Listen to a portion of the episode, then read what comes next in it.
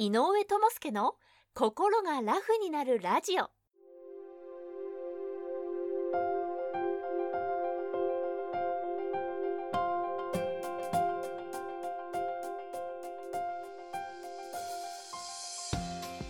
この番組は精神科医で産業医でもある井上智介が細かいことは気にせずに笑っていこうをテーマとして医学や心理学の側面から今すぐ使える心が軽くなるコツやスキルをお届けする番組です。はいどうも。精神科医で産業医の井上智介です。よろしくお願いします。さて今回なんですけどもお話しさせていただきたいのはですねまあお仕事とまあがんのえー、お話をしたいなというふうに思っております。というのも、今年の3月なんですけども、まあ、私が産業医として訪問している会社さんで面談した人がいたんですね。で、その人がなんと81歳だったんですよ。で、まあちょっと業種とか会社名は明かせないんですけども、まあその年でね、まあ企業に雇われて、元気に働いてるっていう、なんかね、世の中にね、ちょっと感動したなという感じでした。で、まあ実際問題ですね、本当にまあこれからの時代はですね、まあ癌と、まあ就労っていうところっていうのは結構真剣に考えないと、えー、ダメな時代になってきました。というのも、まあ60歳で、まあ定年退職っていうのが、まあ感覚としてはある人もいると思うんですけども、ほとんどもうその法則が崩れてきてるんですよね。まあ、81歳はちょっとさすがに言い過ぎだったかもしれないんですけども、まあ、今希望制だったりで65歳まで雇用延長するとかは結構当たり前だと思いますし、まあなんなら70歳ぐらいまで、えー、雇用延長っていうのが、え、求められることも、え、十分にあります。なので、まあそういう意味でですね、まあ高齢の方が会社で働くっていう機会がどんどんどんどん増えていくんだろうなという印象があります。で、まあ、興味深いデータでですね、60歳の時にがんはありませんよというふうに診断された人がですね、70歳で、がんになってますねっていうふうに診断された確率っていうのが実は15%いるというふうに言われてるんですね。なので、やっぱり60歳の時問題なかったとしても、その70歳の時ですね、に癌になってるっていうことは結構ある話で、まあ、そのままですね、働いていくのか、ね、えー、というのを考えなきゃいけなかったりですね、まあ、治療ですよね。癌の治療と、まあ、働き方っていうのをどういうふうに考えていくかっていうのがポイントになってくると思います。なので、今日は少しちょっと癌についてですね、お話ししようかなというふうに思ってます。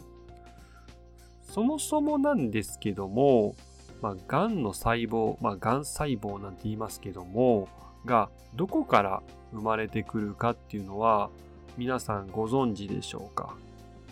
まあ、ある意味不思議ですよね。まあ、今までね、何の問題もなく過ごしてきて、生活してて、急に癌細胞が生まれてくると思ったら、不思議だなというふうに思ってる人も多いと思うんですけども、ただ、ぜひちょっと知っといてほしいお話として、癌細胞っていうのは、実は僕も含めですね、誰もがですね、体の中にもうすでに持ってるんですよ。で、意外とこれを知らない人がいるっていうところが、結構問題点かなと思うんですけども、そもそも人間の体って何個の細胞からできてるかっていうのはご存知でしょうか？まあ今ですね、言われている数字としては37兆個の細胞からできてるというふうに言われております。もしかしたら昔にですね、中学校の理科だったりとかで、60兆個の細胞からできてるっていう風に学んだことがある人がいるかもしれないですけど、実はそれはですね、まあ、体重60キロの人に対してですね、ざっと60兆個という、まあ、すごいアバウトな計算に基づいたものだったんですよね。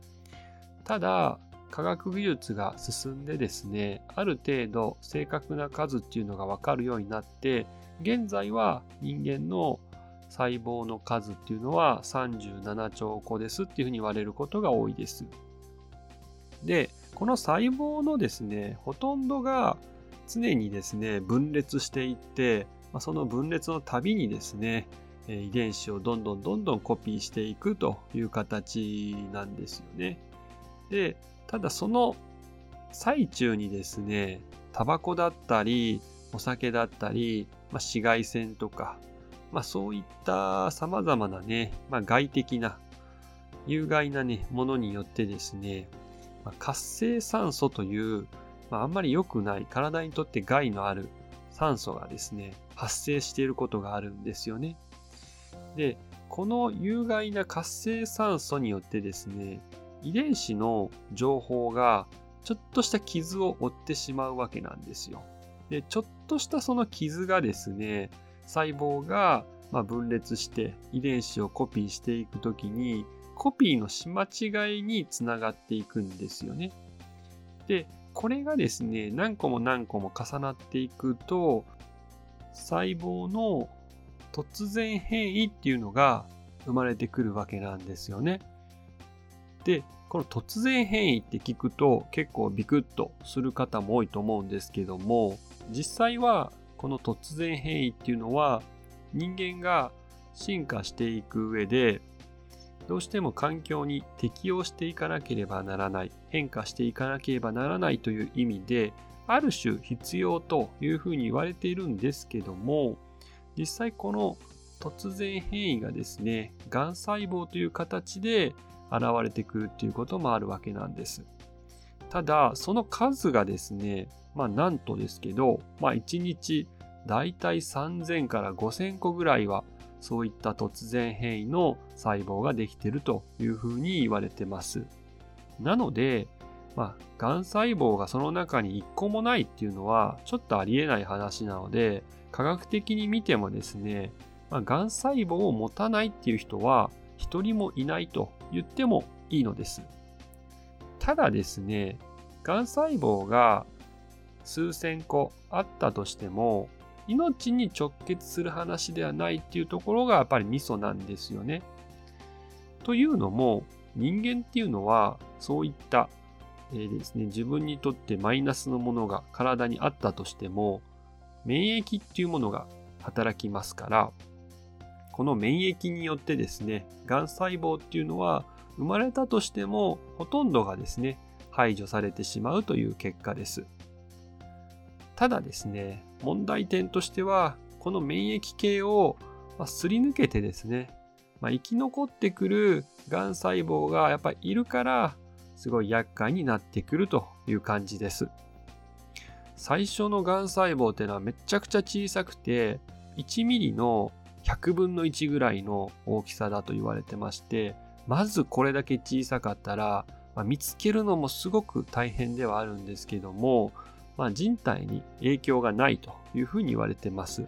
ただこれがですね、皆さんご存知のように、まあ、何年とか何十年とかかけて少しずつ大きくなってですね、検査とかで見つかってくるという話なんですよ。